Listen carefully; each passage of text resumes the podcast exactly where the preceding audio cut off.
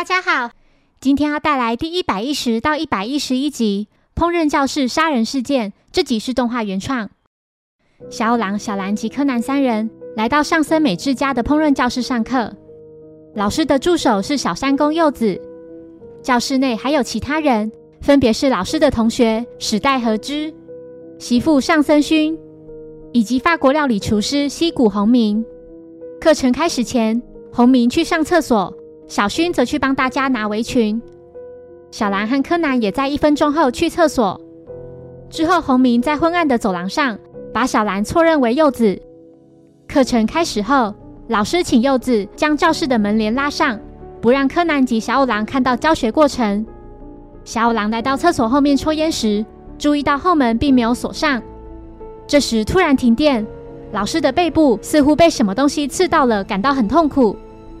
小狼点燃打火机，并找到电源总开关。他看到开关竟然被关上了。地上有颗很大的冰块，冰块旁边还有个重物绑着线，连接着拉环。只要把拉环绑在电源开关上，再把重物放在冰块上面，冰块融化之后就会拉到电源开关上的拉环，开关就会自动关上了。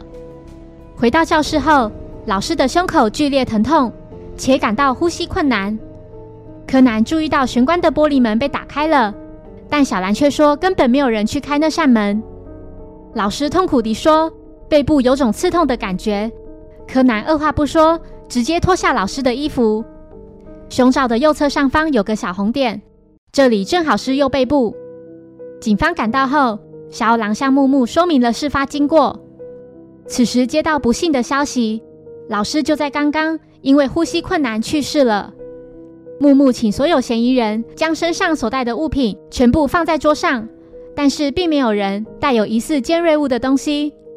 柯南突然想到，要能在黑暗中找到老师，只要使用平常不起眼的某样东西就能办到。柯南来到屋外的南侧附近，在窗外的草地上发现了一个放置隐形眼镜的盒子。回到教室后，拿了桌上制作到一半的料理碗。用手在食物里找到了某样东西，柯南知道凶手就是那个人。看着摊在桌上的物品，柯南知道凶器就藏在某个东西里，藏在那可以说是天衣无缝。柯南麻醉小五郎，并变身为他的声音说：“杀害老师的凶手就是西谷宏明，只要事先戴上深色的隐形眼镜，即可在黑暗中找到老师。凶手在一开始进到教室时，并没有戴上。”而是利用上课前的那段时间戴上的，所以当时在碰到小兰时，才会将她误以为是柚子。这种特殊的隐形眼镜并不容易找到。目前的隐形眼镜被认为是种医疗用品，必须准确地计算可视性透光率。凶手就是戴上这种隐形眼镜，让自己习惯黑暗，在停电时就快速将镜片拿下，并打开玻璃门，接着来到老师后方行凶。凶器就是裁缝时所用的针，只要有顶针即可顺利将针取出。但是那条线恐怕已经被他用瓦斯炉点火烧掉了。另外，凶手在戴上隐形眼镜后，就把装着隐形眼镜的盒子丢到窗外了。在他的料理碗中也有他所带的其中一个隐形镜片，而最重要的凶器就藏在凶手的原子笔里面。洪明认罪，并说动机是因为柚子的食谱被老师抢走。自己一直都对柚子有好感，然而听到此话的柚子，并不希望他为自己做这种事。